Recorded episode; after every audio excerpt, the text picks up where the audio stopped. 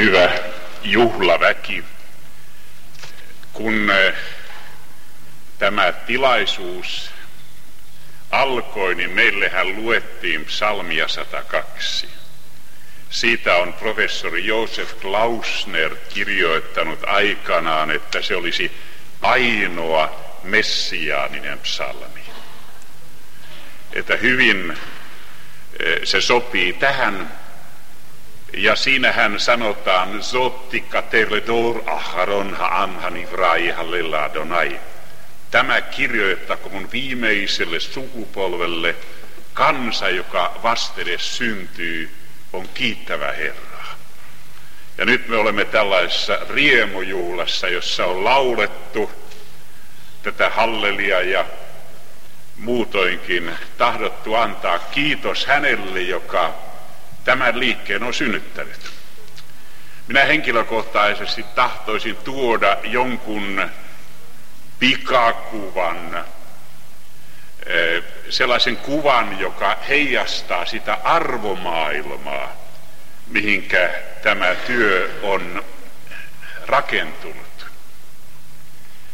Aivan niin kuin englannissa sanotaan snapshots, meillä nuorin tyttären poika on ihailut semmoista kuin lakiluukkia, joka oli nopeampi kuin oma varjonsa. Ja monta kertaa täytyy lyhyesti ja keskitetysti sanoa asiansa. Ehkä ette muista, kuka on Karmelin äiti. Häntä ei saisi unohtaa Aino Kaija Kaakinen. Hän oli myös katulähetyksen äiti. Ja vain parilla sanalla hän syleili niitä onnettomia miehiä, jotka olivat alkoholin orjia ja rakasti heitä ja me perustimme oman nuorten katulähetyksen silloin 49 ja sain olla Ainokaja rinnalla. Hänellä oli Suomen suurin kitara. Ja minulla oli tavallinen kitara siihen asti, kun jonakin yönä liukkaalla kaaduin ja istuin sen päälle. Ja sitten sain oikein orkesterikitarin kitaran käytetyn.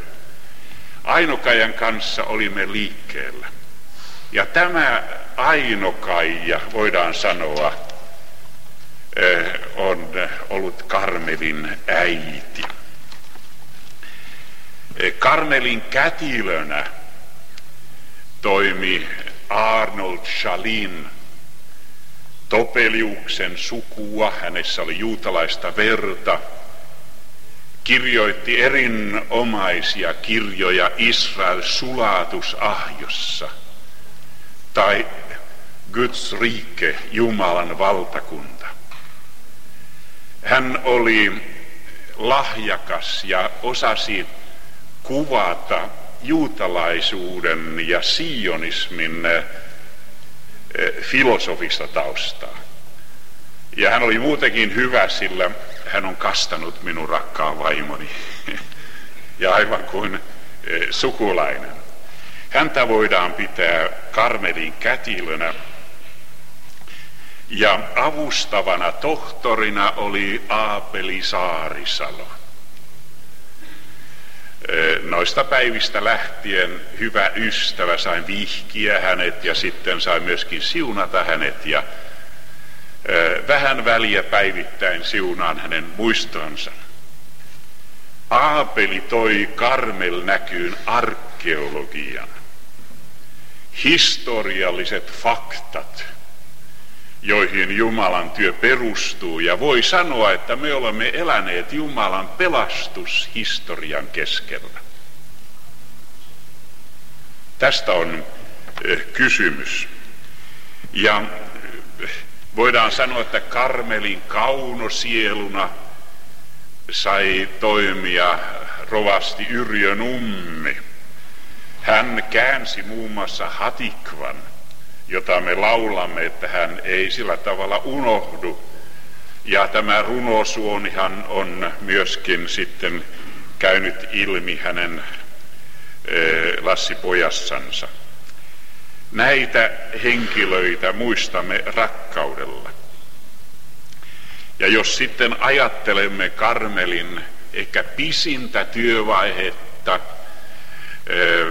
suorittanutta ystävää, hän ei itsestään varmaan puhu, kun alkoi Sepon kausi.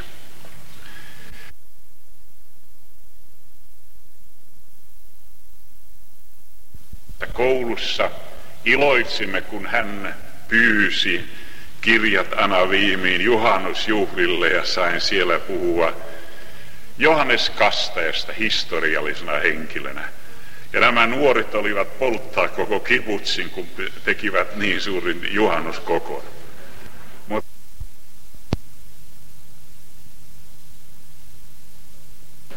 Mutta ehkä sinne jäi vain semmoista henkistä tulta niin siitä rakkaudesta, jota nämä nuoret osoittivat. Ja Sepon aika on ollut siitä ihmeellistä, että siinä on toteutunut juuri tämä Karmelin asialinja ja sielunhoitolinja ja myöskin se matala profiili, joka jo Ainokajassa näkyi. Ja se ahkeruus, mitä ystävät ovat osoittaneet. No entä kuka oli sitten isä, sitähän aina kysellään. Karmeliikkeen isä on ollut jo edes mennyt Per Fai Hansen. Vuonna 1949 olimme Norjassa ja ystävystyimme ja sitten tämä ystävyys jatkui. Ja hän oli tuollainen persoona, jossa yhdistyi hengellinen näky ja selkeä ajattelu. Ja kun me toimimme raamatun ja Issarin puolesta, niin hän kirjoitti siitä, että vain kokonaisessa raamatussa kohtaamme kokonaisen Kristuksen.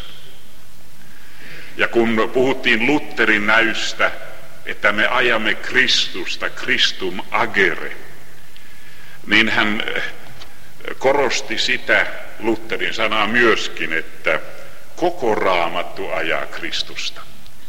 Tämä Kristuskeskeisyys oli tälle karmeli varsinaiselle perustajalle ominaista. Ja niissä yhteyksissä sitten tuli läheiseksi David Hedegaard, joka tunsi parhaiten Pohjoismaissa juutalaisen rukouskirjallisuuden. Ja hänellä oli juuri samaa näkyä näiden faktojen esille tuomisesta, mikä on sitten näkynyt Suomen Karmelin työssä. Iloitsin, kun sain lukea Faye Hansenin eh, kirjoituksen Karmellehdessä omaan eh, kirjaani, ruotsalaisen kirjaan, joka oli Hansenin ilmeisesti antamakin, olin kirjoittanut, sinun täytyy ehdottomasti lukea juutalainen rukouskirja. Siis jo 50 vuotta sitten. Siitä syntyi rakkaus ja Karmen lehdessä sanotaan näin. Faye Hansen kirjoittaa, liian tunnekylläinen julistus, tehdasmaiset käännytykset ja viihdytysmieliala ovat luoneet vähäverisiä, epäitsenäisiä ja nautinnon haluisia kristittyjä. Monet kokoukset ja tiettyjen puhujen palvominen saavat nyt väistyä henkilökohtaisen raamatun tutkimisen ja vakavan arkikristillisyyden tieltä. Tässä suhteessa tärkeä ja välttämätön työ raamatun puolesta on sellaisten kirjojen julkaiseminen, jotka todella johdattavat Jumalan sanaan ja jotka antavat valaisevaa ja luotettavaa kristillistä tietoa. Tämä on se näky, joka aikoinaan annettiin. Ja Hansen näki suureksi tehtäväkseen huolehtia siitä, että julkaistaan käsikirjoja ja hakuteoksia, jotka johdattavat raamatun maailmaan.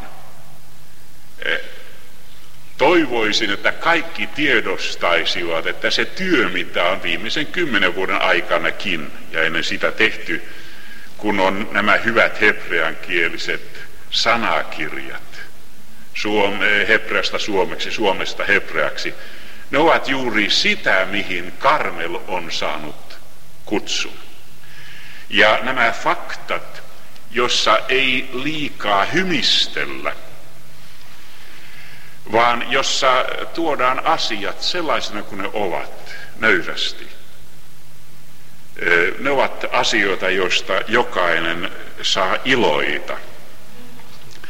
Ja mitä tämä riemuvuosi sitten hengellisesti tuo esille? Tuntuu ihmeelliseltä, että suuri osa teistä on saanut nähdä koko issani itsenäistymisen kauden.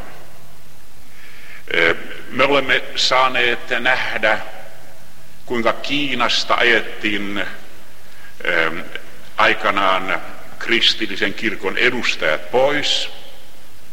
Ja sitten kuinka meidän aikanamme jo kohta kymmenen vuotta sitten noin 7000 kirkkoa Kiinan valtio on siellä kunnostanut. Ja Seikku Paunonen lähetysseuran työntekijä kertoi, että Manner Kiinassa on nyt suurempaa hengellistä kysyntää kuin ehkä koko kirkkohistorian aikana. Tämä on suuri kiitoksen aihe. Taikka, että rautaesirippu on kaatunut. Ja on hienoa, että Venäjältä tulleelle ihmiselle voi sanoa Otsin Priatna on hauska tutustua ja ottaa heitä kädestä kiinni ja ohjata heitä sitten sinne pyhään maahan. Rakkauden kädellä. Tämähän on työn linja. Taikka tahtoisin sanoa, että missään historiavaiheessa ei ole, ole niin helppo uskoa raamattuun kuin meidän aikanamme. Vaikka on liberaalia liikettä ja sellaista julistusta ja, ja tutkimusta, joka ei vastaa raamattua, niin Kumranin kääröön löydön, kuolleen meidän kääröön öytteen myötä, me voimme nähdä, että voimme luottaa Uuden testamentin kieleen, Johanneksen evankeliumin aitouteen ja kaikkeen muuhun. Ja tämä arkeologian ja raamatun tutkimuksen linja on ollut esillä erittäin kauniisti ähm, Karmen liikkeessä.